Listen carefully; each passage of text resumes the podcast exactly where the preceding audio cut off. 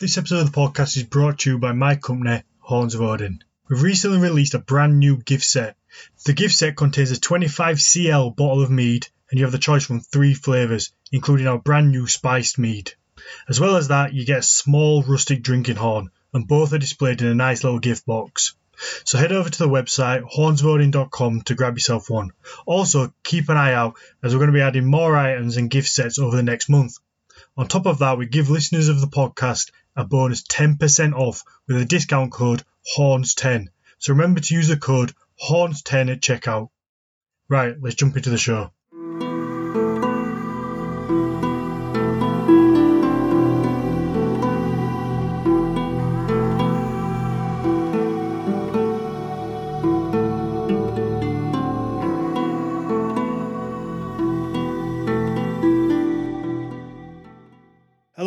To the Nordic Mythology Podcast. I'm Daniel Farrand, co-owner of the company Horns of Odin, and I'm joined as always by Dr. Mathias Nordvig.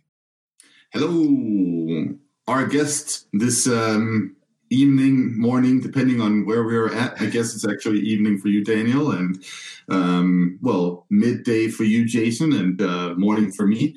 Um, our guest is uh, Jason Ralls, uh, author of the book The Oath uh, heathen poet's journey. And aside from that, Jason, you're just a guy. That's uh, that's a correct summation. I am uh, just a guy, uh, just a guy who happens to like uh, language and uh, the Norse pantheon. Cool. Welcome to the channel. Absolutely Thank you all welcome. for having me. It's it's it's it's a pleasure to be here. So, how are you doing? I'm doing fantastic. Just uh, sitting here enjoying that this book has has taken off uh, unexpectedly and been like successful. You know, you don't you're not your first book's not supposed to be successful. It's supposed to just disappear into the slush pile, and then you you know you go back at it. So when it's actually successful, and then you end up on a podcast with some prominent folks in your community, it's you know surreal is a word I use a lot lately. uh, you give it. I think you're giving us too much credit. To be fair, I, I would I would say we are just some guys as well yeah, there you go. A guy and some guys that, that fits.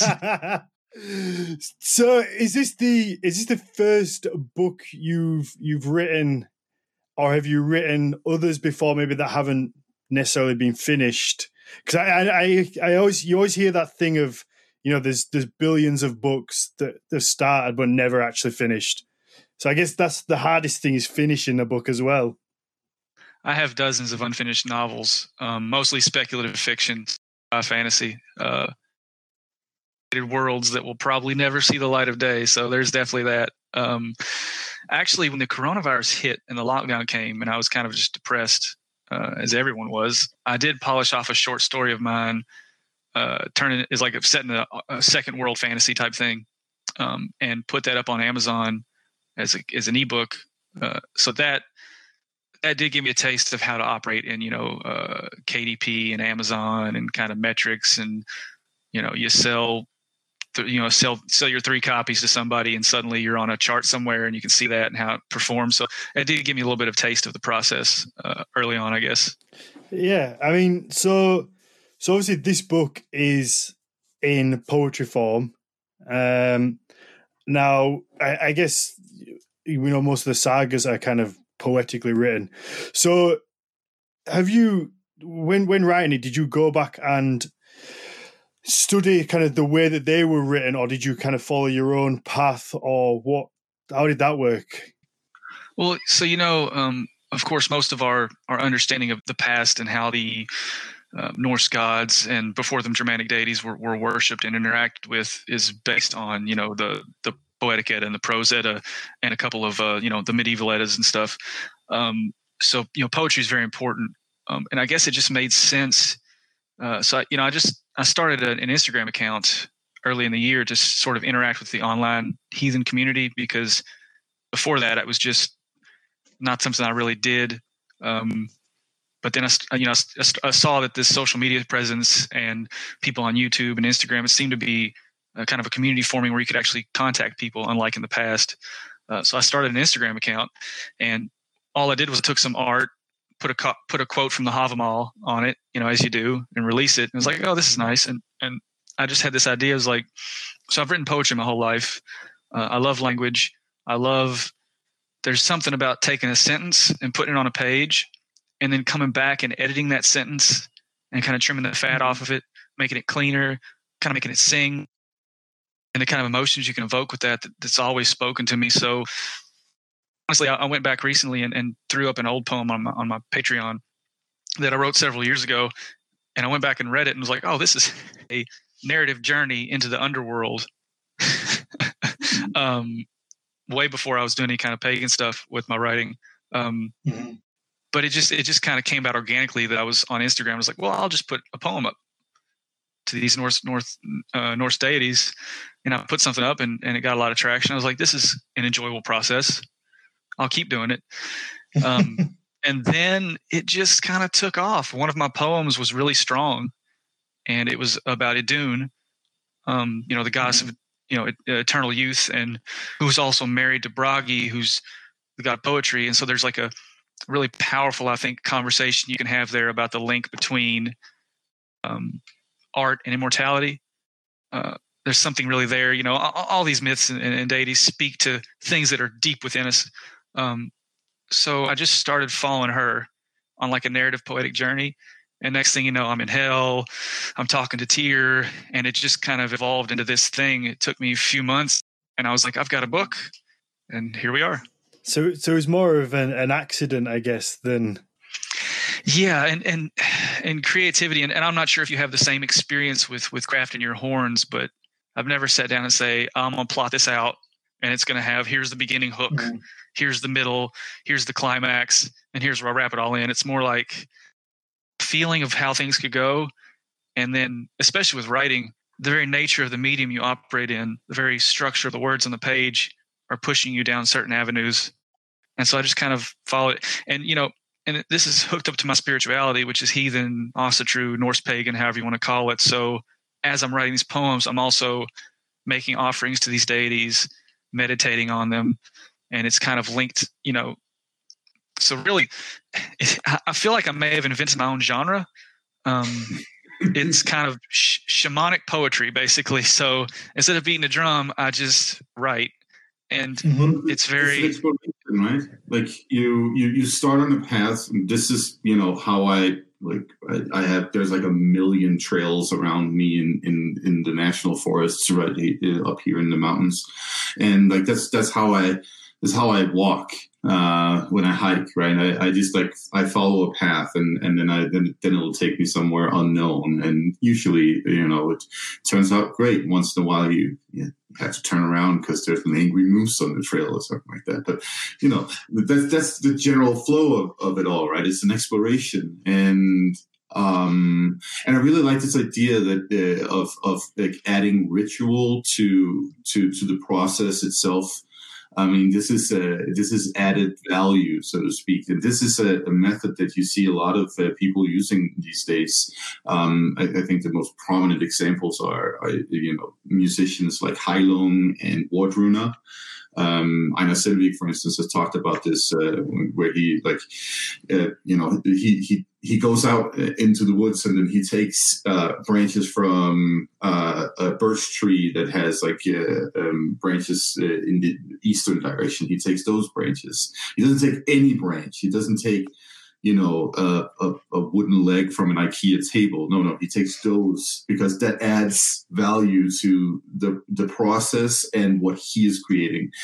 And and to be honest, I, I uh, like, you know, um, from that very rationalistic um, uh, approach, you'd say that's nonsense. But I think it goes to show that uh, what we're seeing these days is that you know, bands like that they're really taking off. A lot of people are really connecting and relating to that, just like a lot of people are really connecting and relating to literature written from similar types of perspectives. Right? Um, there's something to that.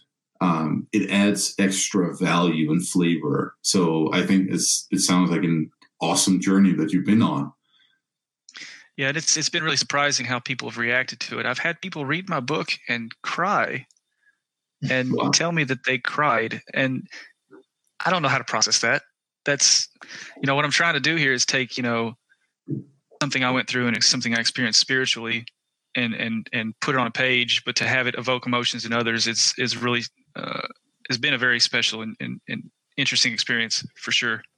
Absolutely, I bet I bet that really is a a humbling experience. I guess you know we we sometimes get little messages here and there about the podcast about how people you know they'll listen to it when they're exercising or you know doing stuff. And and just just little messages they mean they mean an awful lot to get you know just knowing that you kind of i guess to a point you know with with me and Mathias, we're on episode 36 now if each one's an hour and a half long you look this is my maths getting tested but you're looking at maybe you know 45 hours of material of people you know if you've listened to every episode of us just speaking and i guess to a point people probably feel like they know us without actually meeting us. And I know that because I listen to a lot of podcasts myself.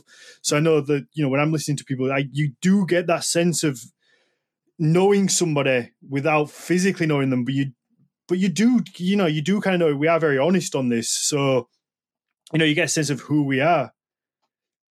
And I, I mean, I assume that that kind of comes through with the poetry as well, because they say with you, you obviously go to a very personal place when you write, so people get that sense from it. I think when when somebody's super honest and brutal and raw, there's going to be some portion of the community out there that that feel exactly the same way because human experience is very the same experiences and the same feelings. So you, that's going to resonate. Um, although when you're doing it, it doesn't feel like it, and and you know certainly I I feel like an imposter half the time. It's uh, it's it's very strange. You know when people say nice things to you, you, you want to be like, oh no no that's not I'm I'm I'm not that. That's not me. But uh, but at the same time, you have to accept it with a certain bit of grace, so that you can move mm-hmm. forward and keep keep communicating that value. Absolutely. So I mean, when it comes to to the actual writing of the poem, do you you said before that you kind of like trim the fat off? Is it a case of that you just write in full sentences in as you kind of like are just I guess, I guess it's almost kind of in a zone, almost you know, right? Just putting stuff down and then you go back over it and trim it, or do you try and write in poem form? So basically, I take the take the images I'm seeing in my head because because a lot of times it's imagery. It's like visualization, like walking through the forest and I'm writing down about the trees and the way the leaves smell and and you know you're picking out the key things that really evoke the experience. Um, and you know you just do your best to get it down, and then you go back later and you read it and you think, well, actually, you know, when I said that that branch was gray, it would be better to say that it was like the sea tossing in the evening or something. Mm-hmm. Or sometimes you say, "Oh, I said the sea was tossing in the evening and the, the breeze was flowing," and you're like, "Ah, it was just gray." You know, you don't need all that, and you go back and forth, uh, trimming the language down to make it make it sing. Uh, and and in my case, and I think this is important for people that are that are wanting to follow my path of making a book and releasing the world. Make sure that if you're going to write something, especially poetry, send it to somebody else um, so I had an editor work over every one of my lines and send it back to me, and that was a conversation back and forth. Um, because you know, again, with the ease of public self publication these days, it, it is easy to just throw stuff down there and just put it out there, um, and that's you know not doing yourself a service either. Somebody honest as well, I guess. Preferably a professional, because we live in an economy where you can go on all these websites and you can find, you know, like I found a magnificent cover artist uh, I think her Instagram is Alchemist of the Arts, and she does these beautiful bind runes uh, and I worked with her to make the cover. Uh, and then I found an editor. I basically put in my Instagram stories. It's like, hey, I'm looking for a uh, somebody that can edit poetry, but also has my same spiritual kind of viewpoint. Absolutely, because especially when it's such a personal journey, you don't want somebody to then come and put their stamp on it almost and and change it. But then I guess that's what a good editor does is that they take their own personal feelings out of it and just you know look, saw the words out. I guess before we get too far away, I guess I found it really interesting how you were explaining that it's it is more like a visual journey, and I guess you know I've never I, I'm I'm no writer, so I guess I don't go through that process. But that was eh, that that was something that kind of lit up with me, just thinking.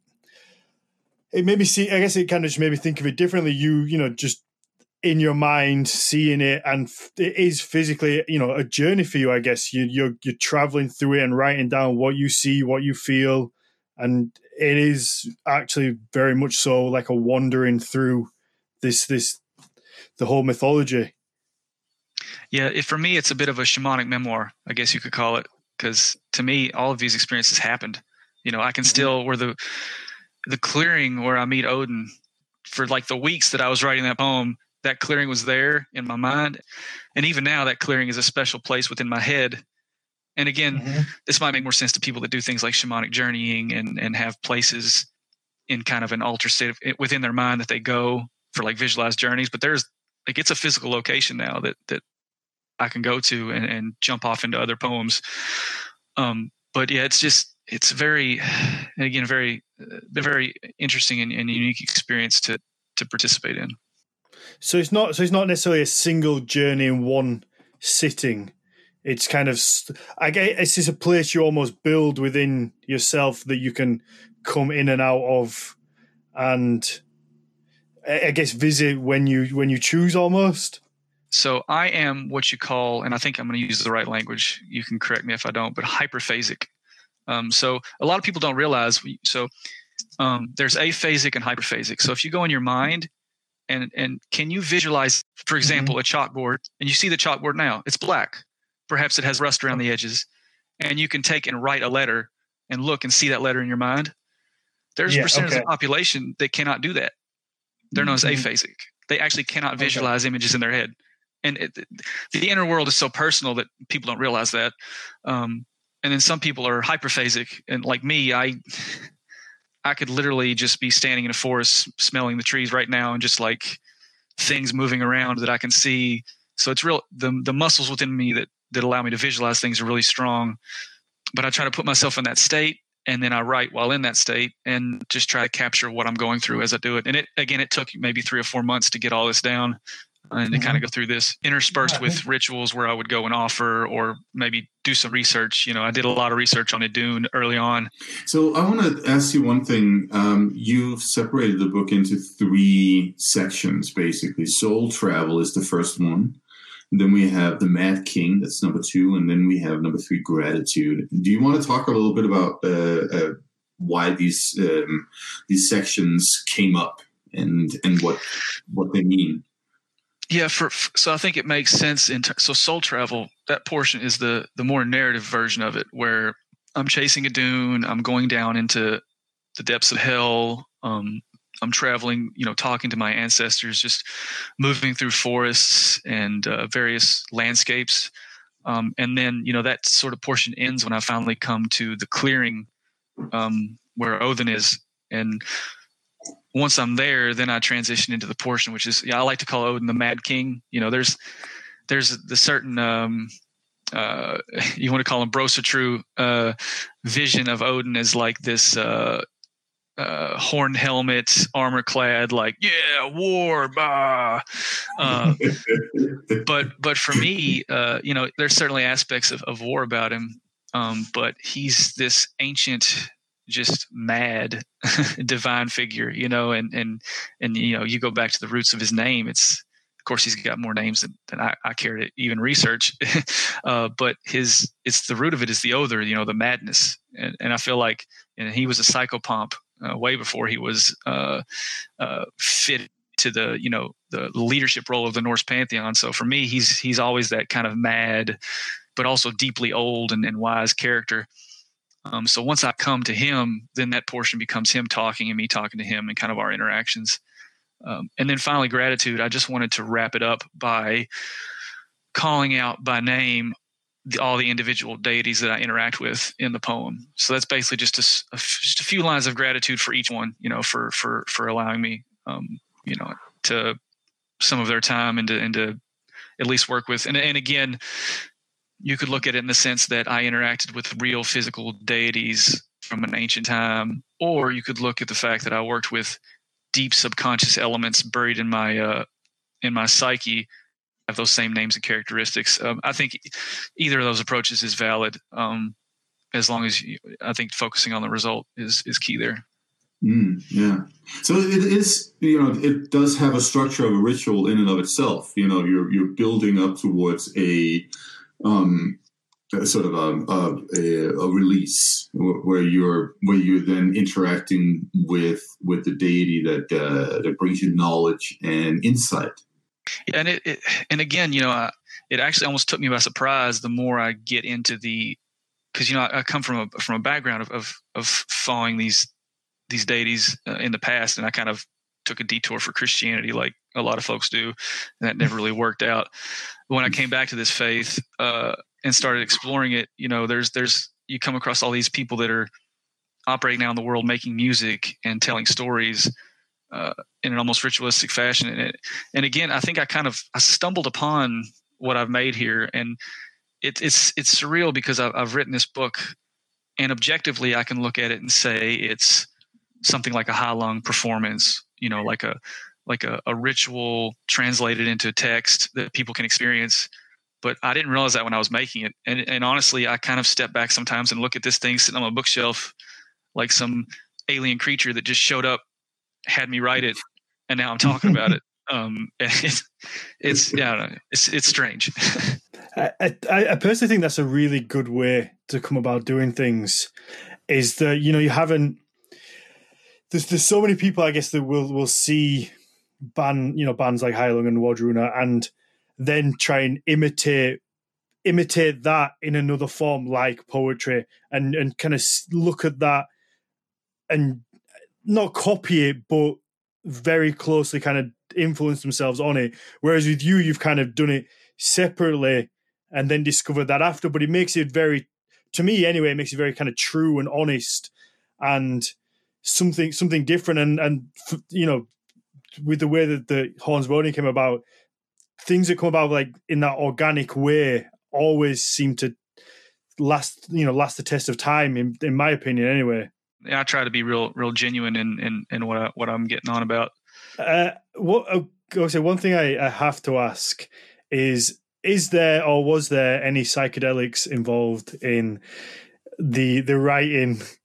Because I feel like I feel like that would be an amazing thing, and you don't have to say if you don't want. But it was just something that I, I, I feel like I wanted to ask because I mean we spoke about it a little bit on the podcast before, and I think that without a doubt, you know, the the throughout all human history, different civilizations will have been will have been taken and experimenting with psychedelics and drugs. So I don't. I think a lot of the stories and the poems and everything comes from, eh, you know, in that kind of space. So it would make sense if it did, but I also understand if you don't want to say.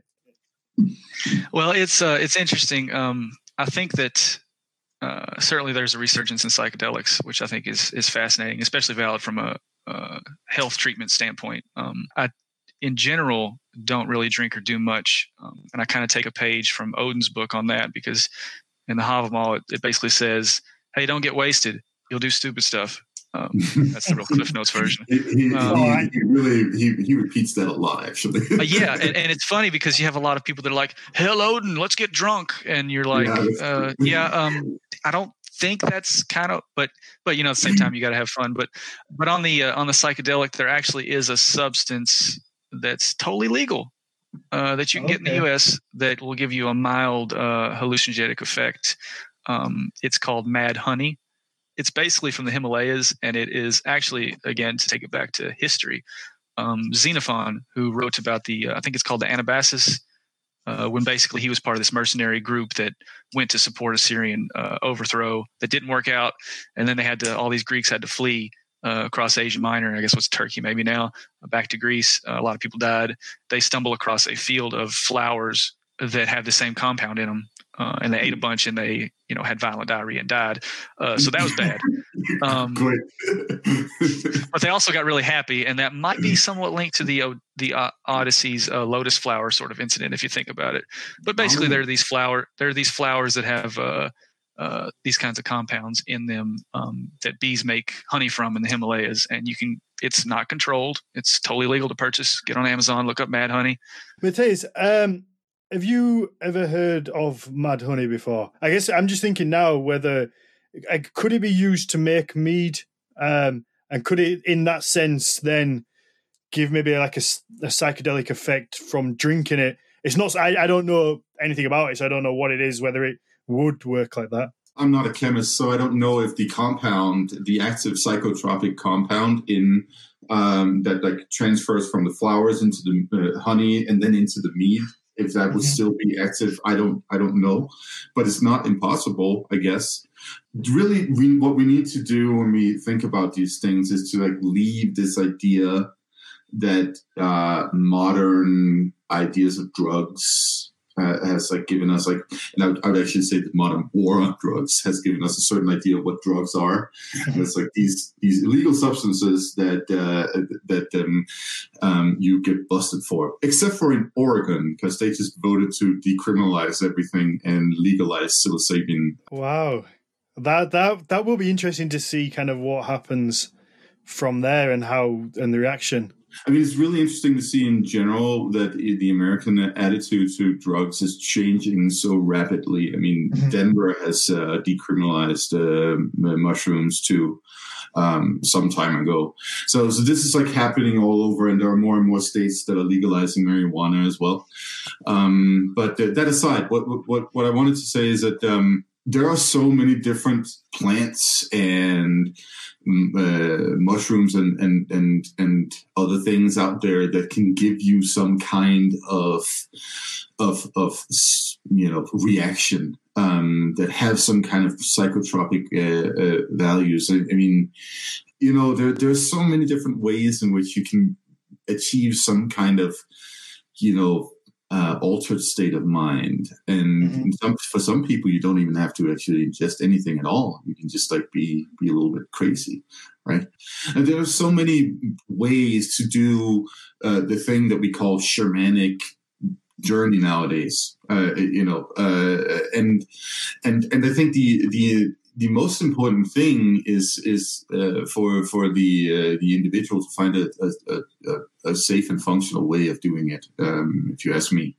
Um, when you look at it, you know, different forms of ecstasy or, or ecstatic, you know, events. It's, I mean, that's just through all the history of man. You know, that's mm-hmm. all the way back to the beginning. Who knows how far back that goes? Yeah, no, yeah, and, that's, and that's it. You know. It, it is 100% certain that these kinds of rituals were were happening in, in pre-Christian Scandinavia, and they might have even um, have happened in context of like that uh, warrior ideology that emerges in the 500s, which is the ideology that places Odin on that throne of of like some kind of war god and also god of kings and all that stuff. That that was like so so deeply tied to ideas of magic and uh, ideas of uh, you know what we now call shamanic trance and, and those kinds of things. Um, this this is also why I'm I'm really focused on the structure here because you take a soul travel first and you go through all of these realms and and and and um, uh, uh spaces in the world and then you end up communicating with Odin, and that's that's uh, that that almost mirrors how I could imagine how these things could have worked out uh, for uh, for people in ritual. In like, imagine this um, sort of like dark hall, uh, like Viking hall, where you have um, fires burning in the middle. You have a bubbling pot of water that you know emanates steam. You have all the warriors seated uh, along the sides, and you have the the chieftain king, who's also basically his his essence, his existence is merging with Odin in and of itself. Imagine just how he's wearing the Sutton Hoo helmet because that looks fucking awesome. And so, so uh, uh, uh, Neil Price, the archaeologist, uh, he worked with a, uh, a, a group of reenactors in in in England um, to figure out how that uh, helmet with the mask could work as an Odinic ritual prop. And they, they found out that there's um, there's some inlay of gold and ruby stuff over one of the eyes, but it's not on the other eye or something like that, and that means that it shines in the dark uh, when it's like presented in front of a fire. So that's what one shining eye right there. Um, that's the kind of stuff that these people were making back in the day, and they were using it for these kinds of rituals. When you wear that mask, your voice is uh, muffled and and different uh, from what it usually is, and everybody is going to be drinking mead probably because that's such a stable substance in context of Odinic rituals. Um, and just consider that the, the, mead that they would be able to brew would not have a particularly high alcohol uh, percentage. Um, it would be fairly low, and still they would be able to. Still, they would consider this a a substance, a magical substance that that puts them in an altered state of mind. And that also tells you a little bit about the functionality of like these psychotropic things, right? That it doesn't actually have to be that potent for people to to all of a sudden be transported to somewhere else. And so like that whole scene, that whole um, uh, experience in essence, right there, uh, that right uh, that would uh, bring everybody into um, an altered state of mind and a, a, a, an entirely different space, a mythical space, like this the mm-hmm. type of mythical space that's uh, described in the mythology with Odin and his Einherjar in in this Valhalla, you know, that would be incredibly powerful. And once you've taken part in a ritual like that as a warrior, you're bound to want to kick some ass somewhere. I'm sure that it's, you feel very comfortable raiding England. it, it's funny you mentioned that. I've actually participated in a ritual with about 30 other pagans recently uh, where uh, it was an Odin's blót. So mm-hmm. the whole thing was just a gift to Odin.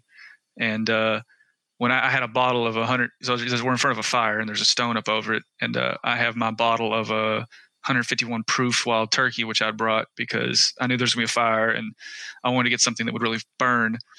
Uh, and when I stepped, you know, we're all giving our offerings and shouting at Odin and just kind of lighting up the sky. Uh, and when I step up on this big rock and I'm looking down at the fire, I kind of just lost it um, and just went insane in the most best possible ways and i'm just pouring it and i'm shouting oh that oh that. I, I, got i started to chant and they started it was like a back and a call and a response where i'd say oh then they'd say it back and finally i just i i was like oh then take my voice and i was chanting and like i, I basically shouted until i didn't have a voice left and it was uh it was a lot like that but it was uh it was intense. But absolutely i mean it is that that kind of that group mentality as well. There is something to be said about when you're with a when you're with a group of your peers and you're all kind of doing something together.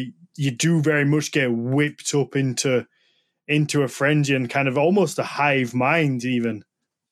I would say it's more than simply just like a, a group thing. It's um, I think it offers a, a, a lot of um, a lot of freedom actually um, for people. This is also why we're seeing such a growth in these um, uh, spiritualities here in the U.S. in particular, a, a, country that has been, you know, defined by by certain very monolithic religions for a very long time. All of a sudden, they're, you know, uh, you, you're you're taking up, uh, you know, traditions that um, that you can yourself define and and also actually gain a lot from. And you know, Nordic paganism, uh, Nordic mythology is like a, a, a language um, for some uh, for for some people to work all of these things out. Um, and this is you know it's interesting, right? Because uh, uh, I think both culturally, but also like uh, from an academic standpoint, we have a tendency to separate the neo pagan stuff from everything else. Um, uh, even neo pagans do that, and and you know, it's really interesting that as a Scandinavian, I, I mean, we we Scandinavians, we have had authors for the last two, three hundred years using Nordic mythology to think with in different kinds of ways. Um, we wouldn't call that neo pagan. And so that's just to say in in so many words, I guess, uh, that, uh, that there are so many Scandinavian authors and uh, poets who use Nordic mythology to think with in so many different ways. You also have uh, contemporary authors who do this a lot, and that's because it's such an awesome system of thought, basically. I'm highlighting this because you, I, I, I, say I would say that you don't need to be a pagan. You don't need to be a Norse-based uh, uh, uh, a heathen to to enjoy this literature that, that that you've written, Jason. I mean, this this is this very much has a universal quality to it as well. Yeah, I think if you uh, and again, you know, you look at stories like this. There's a reason myths endure. It's because they st- speak to timeless human experiences that we'll always have to deal with death, pain, suffering, loss, change. Uh, that's just across the board. But but yeah, I like what you said there about not just Norse Norse pagan or Norse mythology focus. My my dream would be that 300 years from now, one of my books would be on somebody's shelf who has no relation to Norse paganism whatsoever, but just is really touched by the story and the language. That's uh, you know, like you look at Rumi, right? Mm-hmm. Like everybody's every every scholar's read some Rumi, mm-hmm. but nobody's a Sufi. You know, nobody's a, uh, um, you know, it, it's just something like that. That that that certainly would be uh, would be a beautiful thing to see. Yeah. So it, I would actually attest something to that. Uh, just like um, like religion is always extended between uh, the serious and the ridiculous this is where you always have to find religion. The, the, the, uh, um, I I'm very much personally believe in in you know um, modern secular democracies as uh, as the, the best way to organize societies, and uh, and and you can only do that if you, as somebody who has a uh, religion or a spirituality, also don't take yourself too seriously like and this is also to, uh, i guess you know maybe uh, sending a little thought to to what has been happening in europe lately. Um, some of the uh, things that we're seeing in france and austria and elsewhere. Mm-hmm. um, yeah guys chill the fuck out please.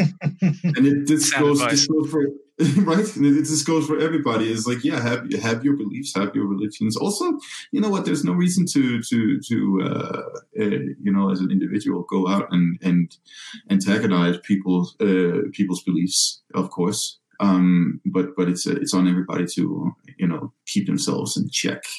It's yeah, it's that want to almost kind of like push your beliefs on somebody else or i guess it, you do get it you see so much on facebook of like people just getting into arguments over such menial things or nothing and they might you know it, it might be a case of i don't know I was, I was, trying to pick a trivial subject but you know it could you know it could be well, no, they, it couldn't be. It could be. Let's say like eh, this is this is going to be the for anybody listening. This is the most British example anybody could ever give. It could be when you've got like a scone and you put you put either the cream on first and then the jam, or you put the jam on and then the cream. Now you wouldn't believe the arguments that people have over that. Like that is, I we I'm telling you, we will get messages over this because people go fucking mental over which way around whether you put the cream or the jam first. But the point is that people get so attached to their to their ideas and the way that they do it, and the way that they do it is right, that everybody has to do it their way. And it's well, it's like well, maybe you eh, going back to like the example, it's like maybe you like the taste of it with the cream on first and then the jam, but maybe somebody else just likes the jam first and then the cream. And it's like who the fuck cares? Like you like which you like, and and that I think that can be applied to a lot of things. It's like some people believe in Islam, some people believe in Christianity, some people are modern heathens, and it's like as long as they're not hurting anybody, just let them just get on with it and fucking believe what you want. You don't have to tell somebody that they're wrong. And, that's the same thing, you know. Uh, you can laugh at uh, somebody uh, believing in uh, say being a witch or believing in, in heathenry or something like that. And you can laugh at somebody being a Christian or Muslim or, or whatever. It's you know, um, every, like I think it's important that we all, as human beings, learn to laugh at ourselves and each other. And mm-hmm. um, and if uh, if we uh, if we do that and we can uh, approach that in, in good humor and and um, you know uh, with a sense of common decency as well, then then then things will be all right. Absolutely. And right now we're seeing we're seeing the the, the opposite. Absolutely, we are. Yeah. So, so, so Jason, one thing I picked up from from the poem, and one thing that stood out for me is, was your kind of description of hell. Um, and I guess I just wanted to ask how how you saw it on your journey, and then I wanted to kind of go over to Mathias and and let him give us kind of like the scholarly side of how it is. I, in my opinion, or how I've always seen I've seen it kind of come across in two ways. One in kind of the very much Christian, kind of Satan, dark, evil place of of like a you know what you consider hell, and then almost like the the opposite of that, and not being negative is just kind of being the place where the people who were unfortunate, you know, unfortunate not to die in battle would go and just hang out until Ragnarok. It wasn't necessarily an evil place. Yeah, I think from my standpoint, and again, as as a bit of a practitioner of the faith that involves this, and also um, based on my poetry, and also the lore, you know, that we have, and and, and the sagas, and, and what we can read in the, of of the literature on the subject, uh, and also the overlay of Christianity uh, on it. Uh, for me, it, it, it when, when I was going there and writing this, you know, there's the Long Bridge, which I think is, you know, the bridge there is is somewhat uh, based in, in in in the literature, um, and you know, just a long bridge to a dark place, you know, and and and when I was down there, you know, it was like there's all my ancestors, you know, and there's there's a, a section of poetry there uh, there that where I'm down there and amongst the people that that came before me, um, and that's just kind of how I see it as kind of a dark kind of cold place, maybe, you know, certainly. Mm-hmm uh, not hot or satanic. Or it just seemed like a dark, cold place where you go, and and the great tragedy of it is that we all go there. And and again, I you know in the poetry you, you see uh, the figure on account there of Balder. Uh, I think is a powerful sentiment, and again, it's all it's all myth and metaphor and, and deep meaning of, of, of universal experiences. But for me, it's it's the dark, cold place that everyone goes, and, and for the most part, and you, you can't leave, uh, and it's sad you know, and, and we all know mm-hmm. people that are that are in that kind of place. Uh, but there's Balder, the uh, the light of the Norse pantheon, who is also there, you know, and and and almost to me symbolizes like uh, the eternal hope in darkness. You know, why is the brightest? Why would why would the the people who constructed these myths or discovered these myths within themselves or in the reality of the external other worlds? Why would they place the brightest, most beautiful, kindest being in the darkest, deepest place. You know, if it, to me it makes sense in terms of relating to all the suffering that we go through, and, and to know that there's hope in the darkness. Um, and you know that's my general take on it. And then one small little nerdy uh, tick mark to add on to that is the fact that I believe transmigration was somewhat uh, around uh, the Germanic peoples and the Celtic peoples and also the Nordic peoples. So I think there is some thoughts maybe that, that we could leave there and come back and try again. Um, but uh, but maybe y'all can speak more to the, the historicity of that.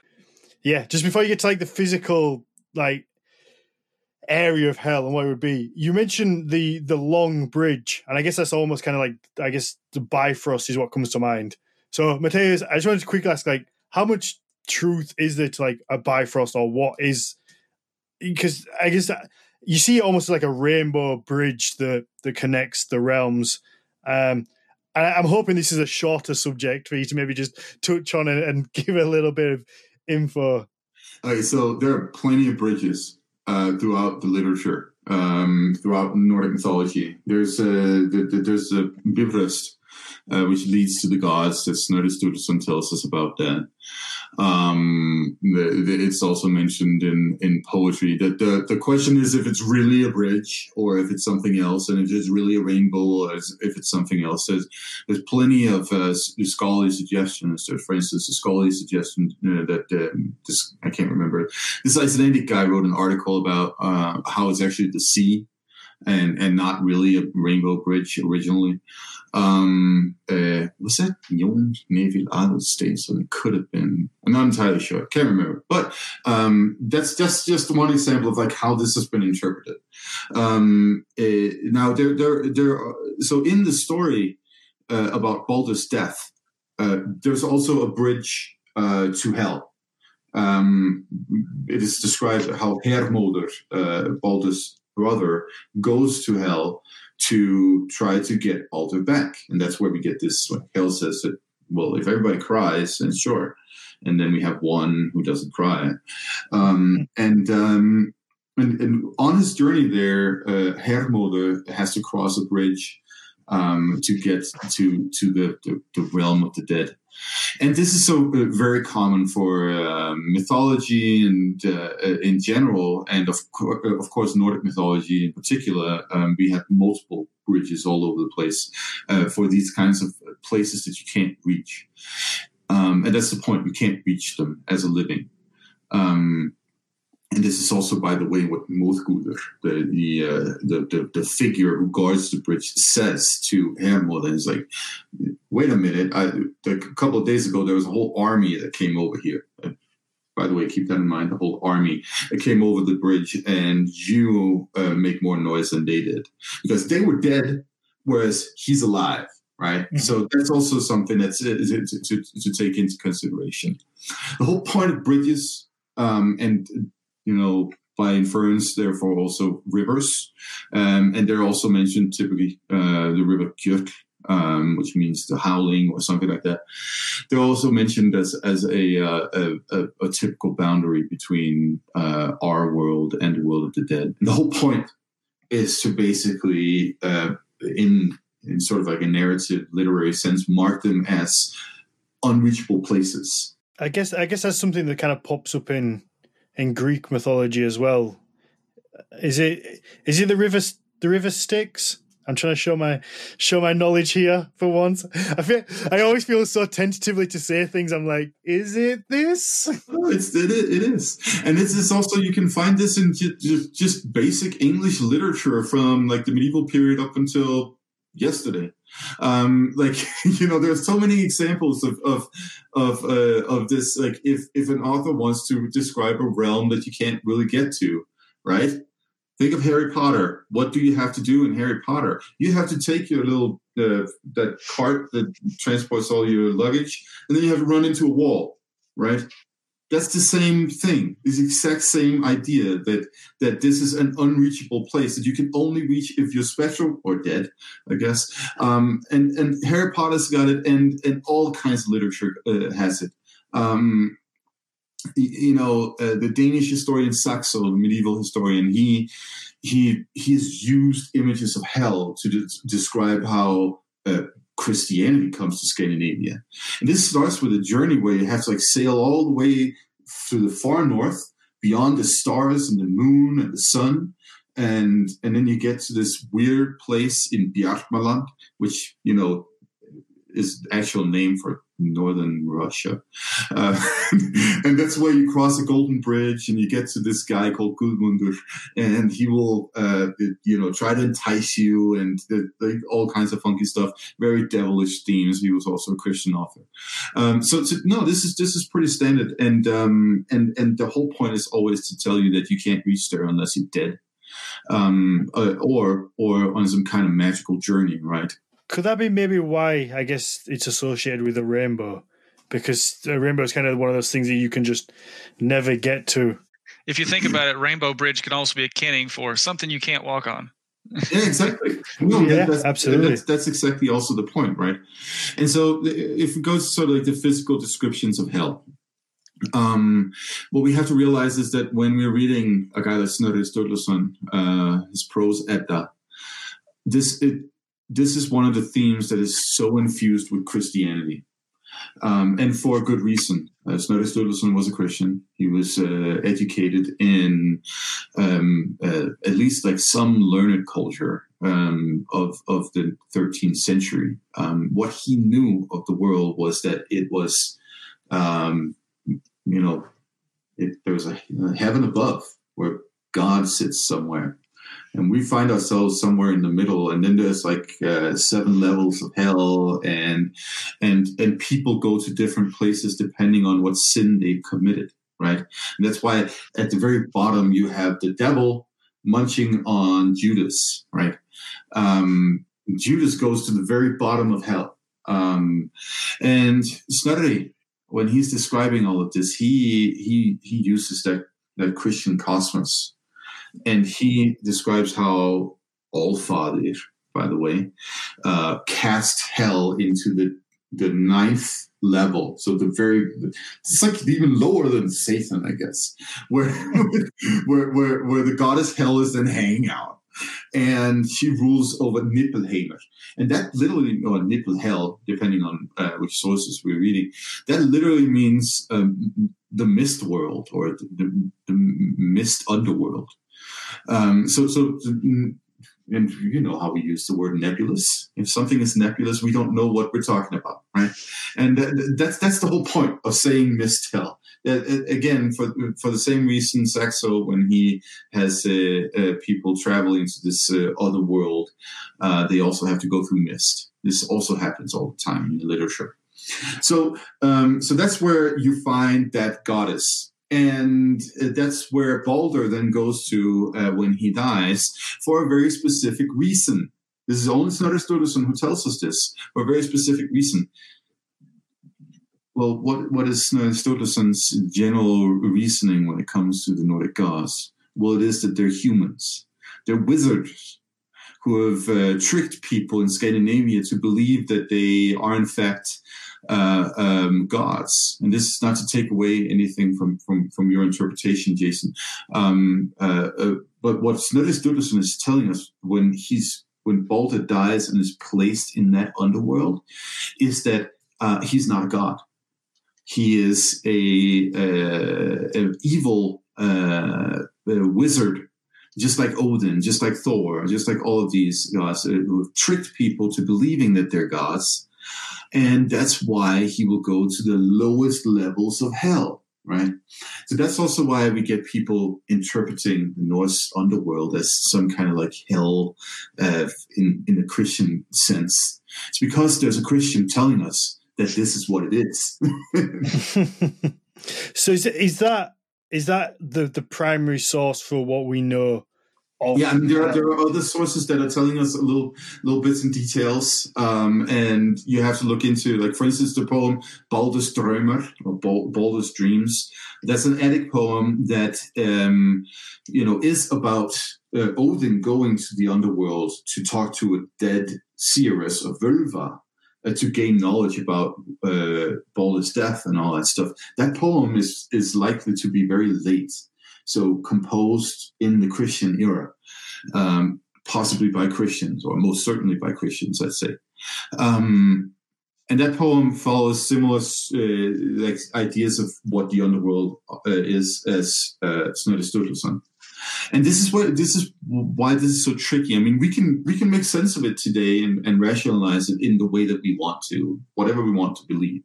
But the, the, the person who's describing all of this, the, the, the, the main sources describing this underworld are Christian, and they're not just trying to give us an, an account of like what people might have believed. Uh, what they're trying to tell us are very important pedagogical, didactical things about uh, Christianity, actually. We're we're seeing Nordic mythology infused with one of the most important Christian concepts, cosmos, because cosmos in a Christian context demonstrates God's order. And when uh, and what that means is, of course, also things that Christians consider good and bad, right? So that's why it's so important for Snorri Sturluson to fashion all of this in a, in a, in a, in a Christian context rather than a uh, non-Christian context.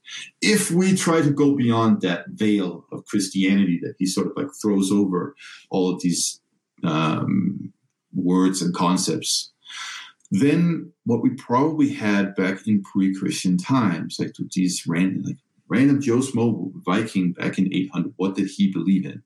Right? He probably believed that he would go to some kind of afterlife that mirrored very much the life that he had lived. And maybe he attached that to the abode of a certain god. So, for instance, if he was an avid Thor worshiper, he would go to Thor.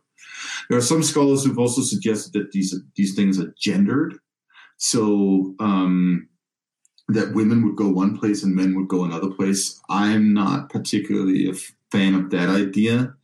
Um, but this is based off this idea that uh, that we see in the poetry, uh, Grimnismal in particular, where it says that Odin takes half of the dead and Freya takes the other half. Some have suggested, oh, that's men and women. I don't think so. Um, that would be a boring afterlife. Right? Yeah. It's like no way, man. no, so so this this there are plenty of interpretations, but we, what you can also see if you go beyond the literature uh, and just look at the archaeology, what we have are uh, thousands of graves from Scandinavia from this like period that, that we call the Viking Age from before and, and so on that are fashioned um, in accordance with what people believe the afterlife to be, right? So one of the things that we uh, that is very consistent up until Christianity shows up is that people they put grave goods in the graves, right? they put all kinds of things in there. They give gifts and food and shoes and weaponry and tools and chairs and chests and tables and horses and dogs and uh, there's even a peacock and you know a lot of different things. Yeah, and this this tells you one simple thing, and that is that people definitely believe that when you put a person down there in that hole in the ground uh, they would continue to live there with the things, right? Mm. And that's the real hell, right? That's also what hell means. Hell means the covered place. It's the same root as the word cellar, right? You know what a cellar is? it's a basement. It's a it's a it's a hole in the ground where where you can't necessarily see what's going on.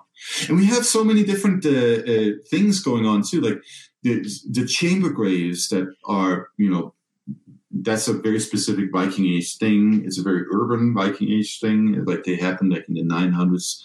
Uh, typically, that's where we have the majority of the chamber graves from. Around like Hedeby in southern Denmark, Birka in Sweden. Um, some of them are fashioned as houses. So like there's, for instance, in southern Denmark, there's one that that's a house, like a nice little house, where you didn't have a woman uh, that was buried there, and she was buried in a very specific way. She was tied to a chair as if she was sitting. And we have evidence, especially from a candle that has been used, that people went in there long after she had died, and then they hung out with her. And you just gotta have to ask yourself: Is this like a situation just like that Baldur's Dream story where Odin goes to the underworld and talks to a dead seeress? Because it definitely sounds like it, if you ask mm. me. Hmm. Yeah, so, so that's I, heavy. I, I think it's, it's fair to point out that you know people didn't see death the way that we see it today. It's not. It wasn't like the negative, the negativity that it has now. No, and they, they had they had a, a huge like such such a rich what you would call imaginary life around death um, in this period of time, where all kinds of things happened. Like you see graves that are being like constructed, right? You see some people getting buried. That's that's by the way the most common way to get rid of a body in in in until Christianity in Scandinavia. Like so so from like, up until like the middle of the 900s, you know, back to the Stone Age, people burn, right? That's, you cremate, cremate people and that's it. Um, but you do it in so many different ways. You don't always do it. Some people are uh, retained for various persons, uh, purposes, I guess. Um, probably because of status too. Uh, who knows? Like uh, you could you could suggest that you know some individuals are buried as whole bodies because they were trying to preserve them. You know, you, you never know. But uh, but what we see is that you know somebody gets burnt. Um, certain items like weapons are, are put in in the grave, and it's usually a burial mound, right? They put a burial mound uh, over uh, the dead, uh, burial mounds that you can still see in the Scandinavian landscape today and still today have like such rich histories and stories to attach to them. But anyway, you put the people in there, and then you put the, the grave goods with them, and sometimes people come back, and then they take certain items out, like weapons. And this is not grave robbers. Um, this is this is people of the community, maybe even descendants of the person who died. They come back and then they take a sword and we have plenty of stories about uh, you know magical swords. I wonder if we're, what we're dealing with here is is actually a ritual in and of itself. Like, oh, we give this weapon with grandpa, uh, send him to the underworld with the weapon, and then we come back and take it. We have a story about that. Hervor, she goes and she conjures her dead dad or grandpa, I can't remember, uh, but Angantyr. And she's like, give me that sword, bro. And he's like, no. And he's like an evil spirit and all that stuff. But she gets it anyway. And then she like goes and is one of the best warriors ever. I mean, could that be maybe if if somebody was a particularly good warrior and they died, and obviously they were buried with their sword, and maybe you know two three generations later the stories have been passed down about how you know good of a good of a fighter they were to then go back and take the sword to somehow try and channel that ability almost. Absolutely. Like so, but that's the thing. Like the idea is that the underworld in, is in and of itself a magical place. So that means added value to whatever item that you bring out from the underworld. And um, consider that our modern ideas of like the difference between living and dead are based off of this idea of clean unclean? So unclean is of course bad and this has been exacerbated by other things like for instance the the, the cultural uh, uh, consequence in the western world of discovering what bacteria are. Um, that's why your mom's always been like you have to wash your hands and all that stuff, right? Um, that's that's part of this. This all like weaves together, and you know what? The best example of it is actually um, um, a Japanese mythology. You go to the mm-hmm. origin story right, where you have Izanagi and Izanami. Um, a very, very strong split between the ideas of clean and unclean in male female. Uh, male is clean, female is unclean. Female belongs to the underworld and is associated with menstruation, death, disease, um, uh, all of these kinds of things. That comes from the result of her giving birth to um, a fire god. I can't remember his name. Um, and and and then she dies because of that, right? And uh, the burns in her uh, uh, uh in her vagina, basically, are the result of, uh, or the cause of her dying. This is where you see the very strong split, and you can see that throughout Japanese culture as well. These uh, these very strong gender lines and, and, and all that stuff. That, of course, operates on different levels in multiple societies throughout the world, and there was certainly similar ideas present in pre-Christian Scandinavia, but what comes with Christianity is a very strong separation between life and death. And that's because Christianity theologically is based off of this very strong separation of life and death. Remember, in Christianity, you're actually not supposed to die at all. That's different in a pre Christian context. People die. Now, the question is then what happens to them when they die? And they have an afterlife. That's what we see in the Scandinavian context. They have an afterlife in the landscape, in the locality. That's why we still have folk tales about the Huldur people that live in the mounds, right? That's the that's the spirits of the ancestors. Um, we just call it something else today because we've had so much the Christianity involved, and then we became rationalists, and then we uh, kind of think that it's a ridiculous idea to think about ancestors living in a mound right over there. That's that's the modern take on it, right? But it's still the same idea that exists in the folk tale from that was recorded in the late uh, 19th century or the 20th century, as it was, you know, for the person in the 1500s and the per- person in the you know 500s. Right? It's the same deal. Um, so, so that's another thing to consider that the the euphemisms that lie behind the words that are being used in mythology, they tend to just basically say, "Oh, it's the covered place. It's that place that's like nebulous to us. We don't actually know what it is. We just know that this is where our ancestors lived or lived, mm. and sometimes we go and give them gifts, and sometimes we go and you know take stuff back because we need it again." you know. So yeah, that's my long rant about that. I can only imagine how powerful it would be to go to a mound and pull a sword out that your grandfather carried and be like, "Oh, we're under attack. Let's use right? this," and, and taking it with you and it's hopefully it hoping it didn't rust. You might have to reforge it. It's quite Excalibur esque as well. That that pulling the sword from the ground. I mean, that's that's where these uh, stories about Excalibur and all that stuff comes from. Going back to this thing of like, did, did these peoples, the Celtics and the Germanic peoples, the Scandinavians and so on, did they interact and mix and so on? El hell yeah, they did.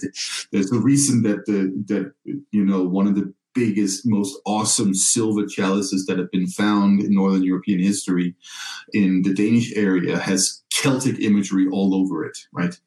Um, it's because there was so much interaction. Go to the Rhineland area; it was like a multicultural hub uh, 2,000 years ago, where you have Roman, Celtic, and Germanic culture all coming together and you know becoming its own thing, basically. Oh, oh with a pinch of Egyptian and a pinch of Persian as well.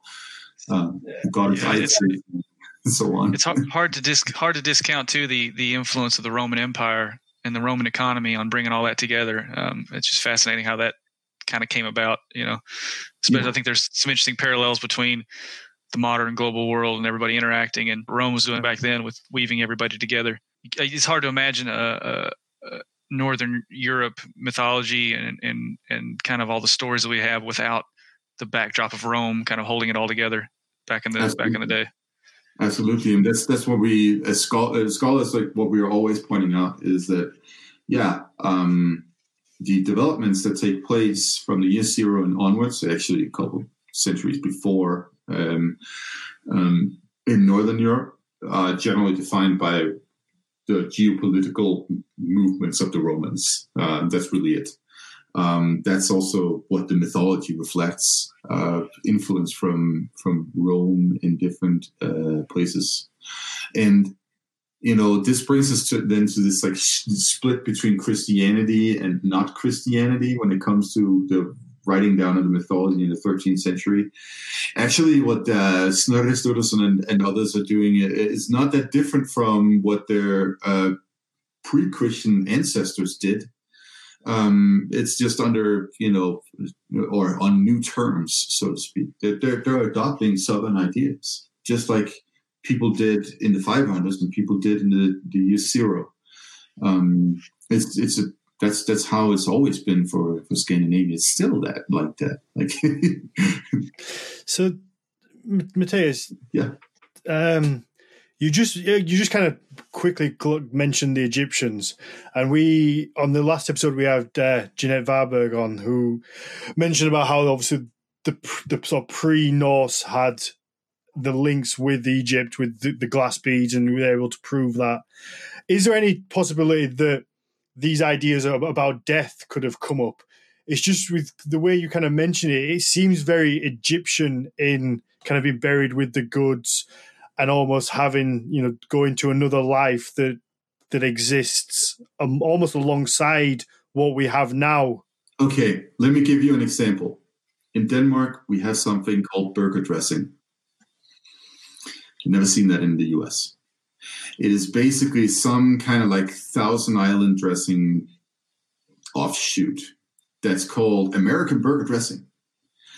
Um, and this is the same with like you could go to a Danish store and you could get a bag of chips called American barbecue, and it's got nothing to do with American barbecue whatsoever. American barbecue is a thousand different things, um, and it's not on chips. I mean, there, sure, yeah, there's barbecue flavored chips, but it's yeah. Anyway, the point is here that you have a a, a thing, uh, uh, an invention in in the United States, um, or it, maybe it even didn't come from the United States, but it, it, that's where it is. Uh, it's it's all of a sudden um, turned into a very popular thing. The burger, the burger most likely came from Hamburg, hence hamburger. Um, and there are even Danes that would claim that they invented it, uh, but that's an entirely different uh, cultural war. Uh, anyway, the point is here. So the hamburgers are popularized in the US and becomes a staple of American food. And this is like American. And then, you know, Europeans at some point start copying that, you know, American version of the hamburger. And that's how you get a new invention, which is the burger dressing, uh, the American burger dressing that you can go find in any store in in, in Europe. It's it's a it's an interpretation of something uh, that relates to a cultural product, in this case of food, uh, from a certain region, right?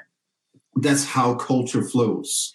That's how ideas flow. It doesn't matter if it's uh, ideas about the afterlife or ideas about what you put on your burger. Um, it, it's it's it's always like in this flux where you have, you know, an invention that crops up in some some area and then it gets adopted over here and interpreted in its own cultural context and then moved to another place where it's interpreted in its own cultural context and so on and so on and so on. And so for instance you know burial mounds they're all over atlantic europe.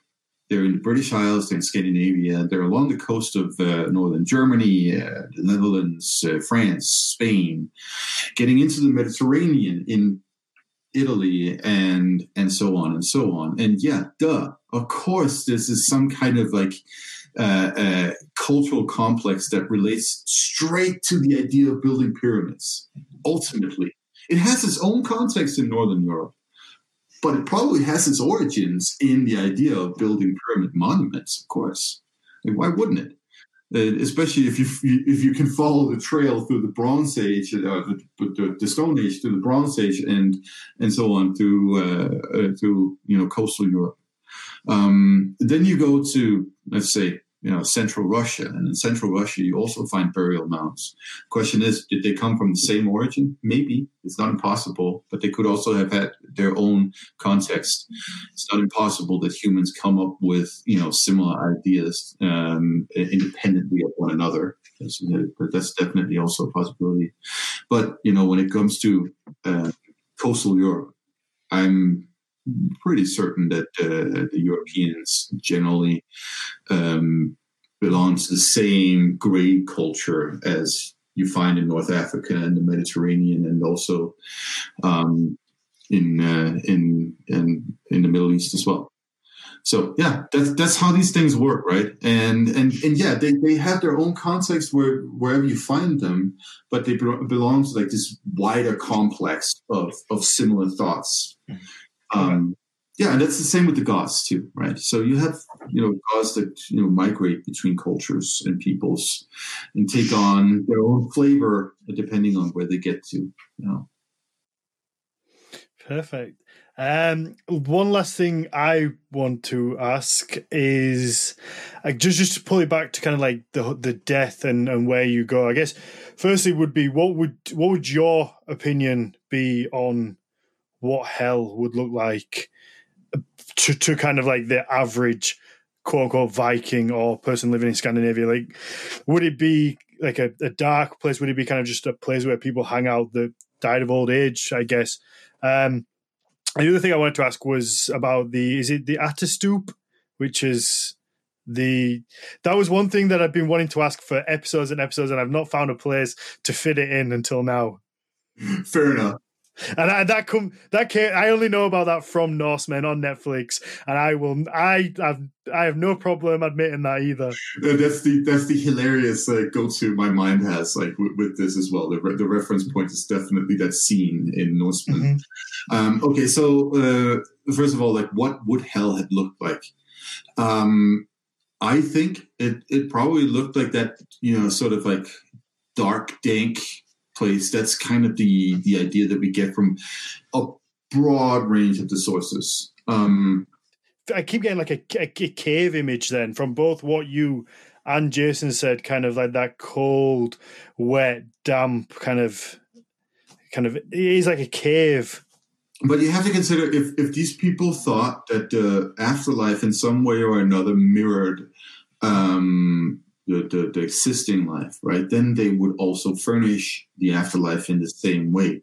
This is not what Snorri Sturluson does, right? He tells us like the knife is called hunger, or the dish is called hunger. I can't remember, and and the bowl is called famine, and and like the entrance is called stumbling block, um, which is just so embarrassing. Um, but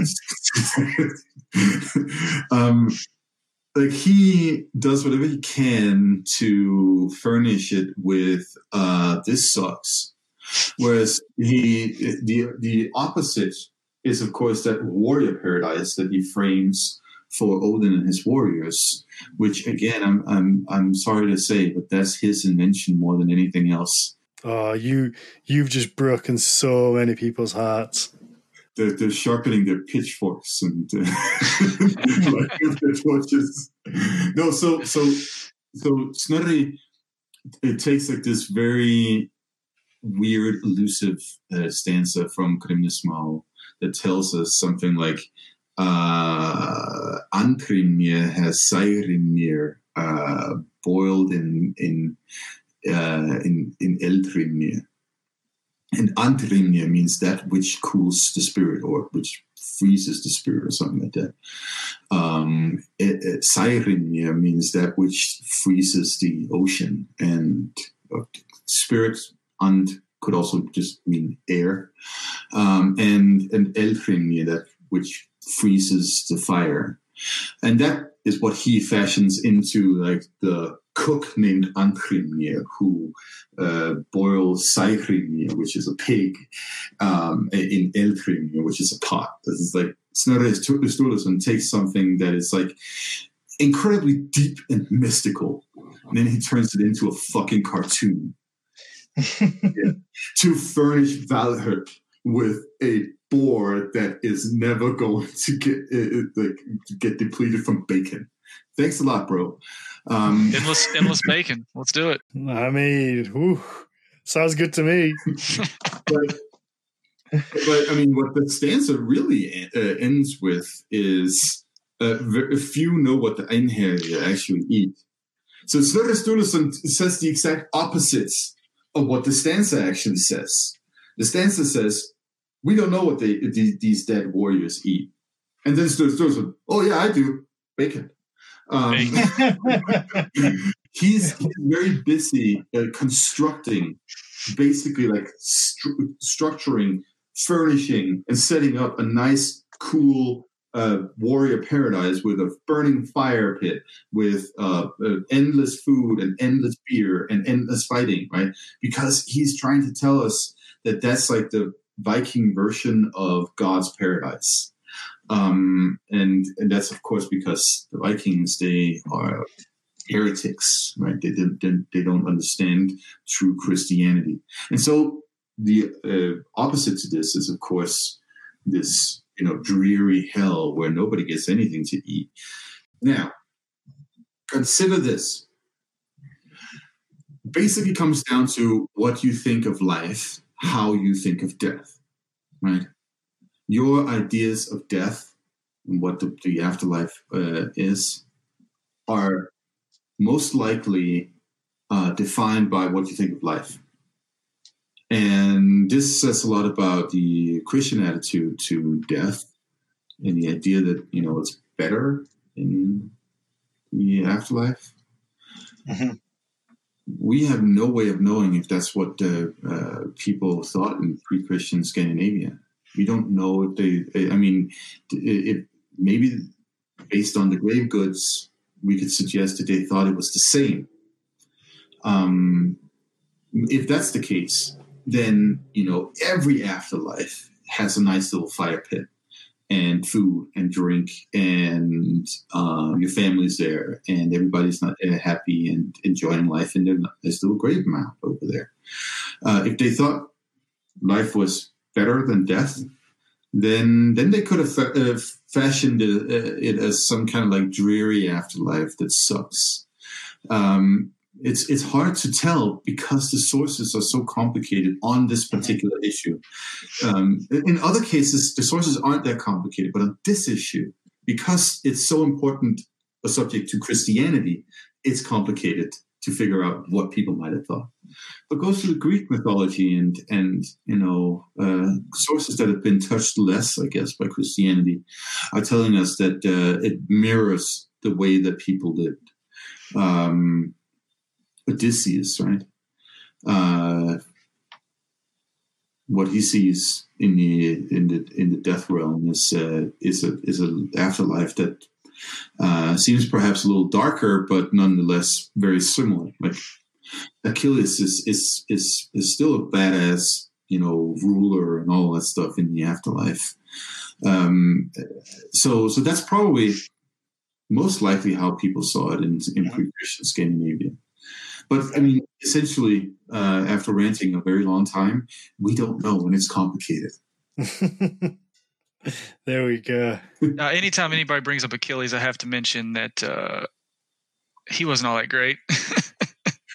and that uh, Diomedes should get more media, I think. Yeah, that was I, a guy. I, no, I mean Achilles, like he spends most of the Iliad just like whining in his tent. Yes, um, yes. but uh, but uh, so Daniel, just yeah, to cap all of this off, you asked about the Ættestup uh, is a uh, uh, a phenomenon recorded in the late 1700s, as far as I remember, in Sweden and Norway. The idea that older members of the family were sort of like uh, encouraged to um, um, um, off themselves, basically, like commit suicide when they couldn't work any longer. I guess it, it was so that they weren't a burden on the uh, on the group. Yes, and there so so there are variations of of how this would take place, but um, so you basically find a very tall cliff. Either you jump off or you put on a little wagon, and you know sometimes there's a lake at the bottom, uh, sometimes there's not, and and then you know Grandpa is like put on that little wagon. Oh, and I think they also gave him some tobacco as sort of like a hey, smoke a pipe on your way down. And uh, Wow. yeah, uh, so the question is: Is this real, or is this you know uh, sort of like these si- tales of like silly, uh, isolated villagers somewhere? And it's probably a little bit of both, to be honest. Just like it's very likely that uh, Scandinavians have always, you know, in times of uh, dire need, um, put a newborn out in the bog. Uh, it's probably also very likely that, yeah, Grandpa did get pushed off a cliff at some point. I guess it would it would make sense that if you know if resources were low and you had elderly people who couldn't pull their weight, as cruel as it sounds, in a time where you know it's just another mouth to feed, it would kind of make sense that that would happen. So that's the thing. I mean, you have to ask yourself uh, under under what circumstances do, do these kinds of things happen. And I am sure that there are plenty of uh, farms and communities where you know if somebody suggested that, that they'd get their ass kicked because we're not doing that, to Grandpa.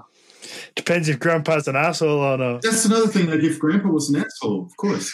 The point, my, my point is it, it probably, it, you, you probably shouldn't be like, oh, this is like something that always happened when a person Mhm. reaches a certain age. That's when it happens. Um, it's probably more like you know, certain circumstances warranted it, certain you know conditions, and so on. Right? Desperation has pushed people to a lot of different things, and it's not like you know it, it goes back to 19th century England and consider how many uh, um, infanticides there would be in the Thames. Like how many baby bodies would you be able to fish out of the Thames um, or the Thames or whatever you call that river? I had no idea what you were saying then. I was like, what the fuck is the Thames? The, yeah, the, the Thames. Whatever that river. My point is. You know, you would find a lot of dead people in that river. Oh, I think you'll find all sorts in there. So I guess the Ættestup isn't Viking as such. it's like the idea is that oh yeah the vikings of course did it too i mean what we have from the viking age um uh, both like in in the scandinavian law material like so the early medieval laws prohibit putting children out which means dumping them in a lake um and uh, we also have a uh, arabian um, emissary um, um, Yaqub al-Tartushi from uh, from Spain who comes through in in Denmark who says that they do this. Um, they put their children out, and again, like he and some might have done that. That's not impossible, uh, especially when you find it prohibited in the law codes. Probably means that you know in pre-Christian times that was something that people did. Now, was it something that people did a lot? Maybe, maybe not. I mean, if it was something they did all the time, I wouldn't be here. Yeah, yeah, of course. But yeah, another mouth to feed that you can't afford. It's not improbable. Have you have either of you seen the film Midsommar, which is so so that's kind of the by the director who did Hereditary, which is kind of about Scandinavia, isn't it? And they have a there's a very graphic scene in that which kind of depicts an elderly person jumping off onto a, a big rock. I mean, that movie is all kinds of fucked up. To to loop back to loop back to psychedelics, it's uh, it's kind of one of those. It's a good it's a good film though. It leaves you. I think it leaves you. It's not so much a horror film in the sense of like a traditional kind of jump scare, but it definitely left me kind of like emotionally uneasy, emotionally kind of a, a, a I, didn't, I didn't know how to feel after that film finished. I would say one thing, like so. So to begin with, I was like, "Oh, this is just a crappy ripoff of um, of the Wicker Man." Right. Um, like in this, this Scandinavian setting. Uh, but I've like sort of warmed up to it over uh, over the years now, um, uh, because I would actually say it's a much better version than the Wicker Man. Yeah, I think it, it for me it definitely left me feeling just just that little bit. I don't know what it was. It was just something that left me very uneasy and kind of emotionally, just kind of like, what the what the fuck? But it was I, I thought it was a brilliant, brilliantly made film. It did its did its job. I definitely recommend it, Jason, if you haven't seen it. It sounds deeply uneasy. So I mean, I'm in. Oh yeah, it's it's a it's a brilliant film. Just take note of the light in the movie. As a horror movie, this, that's probably the most unsettling thing. It's just sunny all the time. I can tell you that never happens anywhere in Scandinavia. yeah, yeah. That's it though. It is just very much. It's not there's there's no particularly gra- there's one graphic scene. There's not very much that happens like traditional horror wise. It's just a very plays on your feelings very much, and it's uh, yeah, I, I really enjoyed it. So so yeah, let's let's wrap this one up. Um, thank you to everybody you know for listening if obviously if you if you enjoyed it please just take a moment to leave us a review hit the subscribe button so obviously you find out when the next episode comes out obviously we have our patreon as well which you can support us on um, i'm doing a live question answer with the artist the saxon storyteller tomorrow which should be pretty fun um, yeah i mean there's a bunch of bonus material on there that you get for you know for helping us out a little bit and helping us you know make the show even better. Um, so, Jason, yeah, if you just want to let people know where they can find you, your work, um, obviously your social media, that kind of thing. Sure. The I guess for the the spectrum of of support, the easiest place to find me is Instagram, um, where I post poetry and and and maybe other ritual stuff there about every day uh, at Wandering Yggdrasil. Um, I trust this audience can spell that. uh, yeah, I'm sure they will. I'll, I'm gonna I'll share it as well anyway, just to make sure. The next level up, of course, my book is out, The Oath: A Heathen Poet's Journey. Uh, Amazon has finally recognized me, so the the, the search engines don't just return uh, uh, Halloween Jason stuff.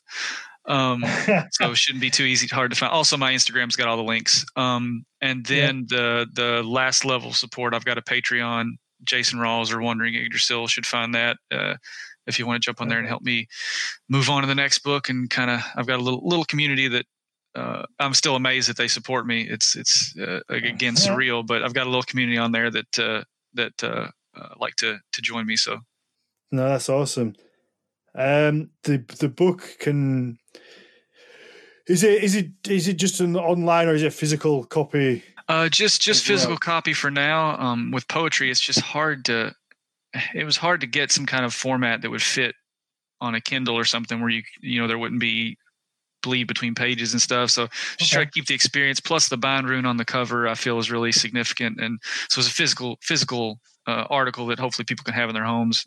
Yeah, I mean, we'll we'll have a chat after and see it getting some for us to stock, and then people can grab it from our shop, which makes it nice and easy, I guess, as well. Yeah, that'd be great. Awesome. Well, thank you very much. And like I say, it's hopefully been a fun one for people to to listen to. We we covered a bunch of subjects. Oh, Mathias, forgot about you there. Go, Don't worry about it.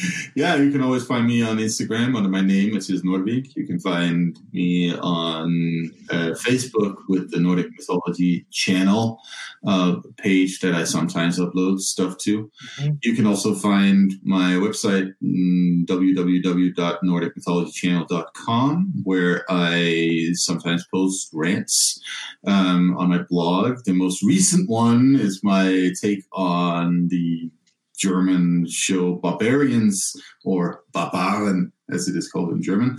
Um, that sounded Scottish. well, I don't know. Maybe maybe my uh, my German accent is getting more Scottish. maybe, maybe. I wouldn't be surprised at this point.